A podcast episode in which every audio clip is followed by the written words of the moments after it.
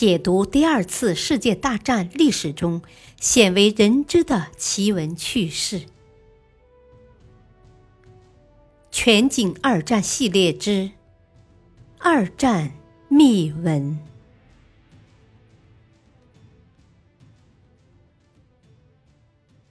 第三章：神秘的布莱德雷庄园。第三集。狐狸的神眼之一，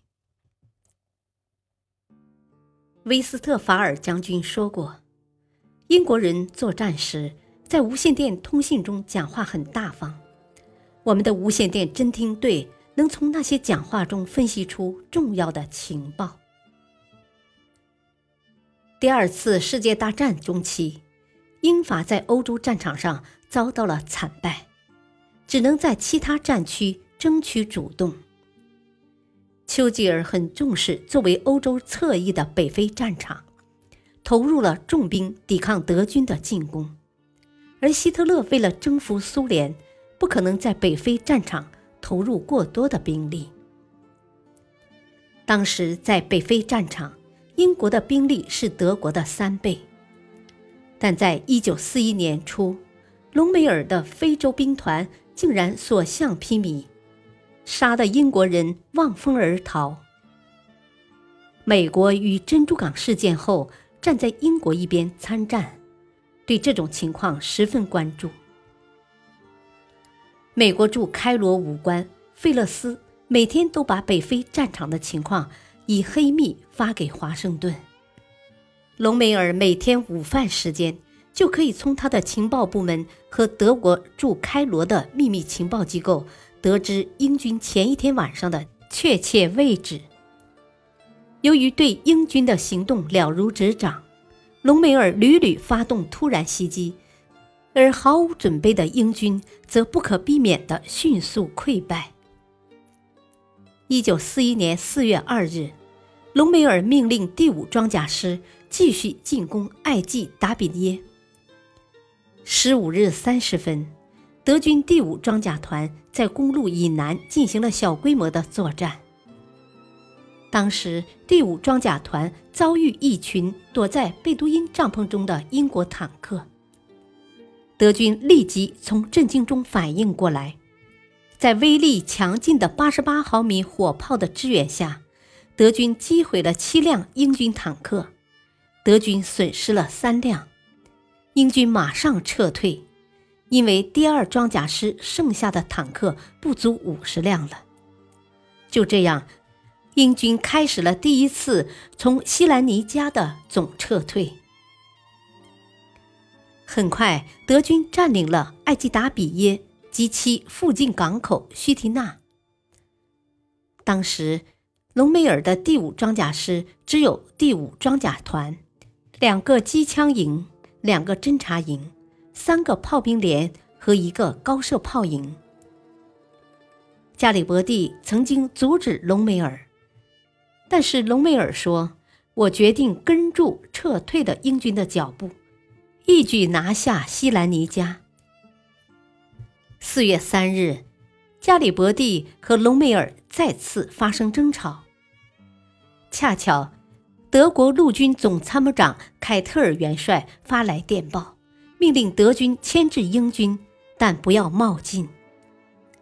隆美尔拿着电报对加里伯蒂说：“这次我向前进攻，你不反对了吧？”加里伯蒂郁郁不乐地转身离开了。隆美尔分兵三路，一路沿滨海大道攻打班加西，一路攻打摩顿格拉纳和本加尼亚。一路攻打安提拉特和博苏斯，德军到处发起佯攻，一旦英军逃跑，立即跟进。在艾吉达比耶的前线指挥部中，通信兵跑来跑去，报告德军的最新消息。作战参谋乔治·艾雷特少校忙着在地图上标示德军和英军的态势。隆美尔则把主要精力用于乘坐飞机视察或乘车督促德军前进上。一位指挥官刚刚命令纵队暂停前进，隆美尔就从侦察机里扔出了纸片除非你马上前进，否则我要下来了。”隆美尔。四月三日，第五装甲师的大部分车辆严重缺油，需要四天的时间加油。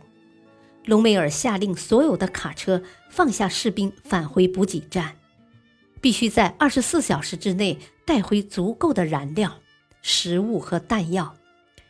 这样一来，第五装甲师脱离战斗的时间只有一天，而不是四天。但这是非常危险的。这一天内，第五装甲师将寸步难行。当天，对隆美尔的冒险进军与怒不可遏的加里伯蒂要求隆美尔停止一切战斗。未经允许，不准再前进一步。很快，双方又发生了激烈的争吵。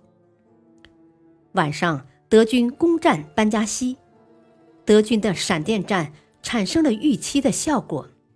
尼姆将军率领的英军出现了大恐慌，英军进行了长达一周的五百英里大溃退。英国人后来称这次溃退。为托布鲁克大赛马，这是英军历史上最不光彩的一周。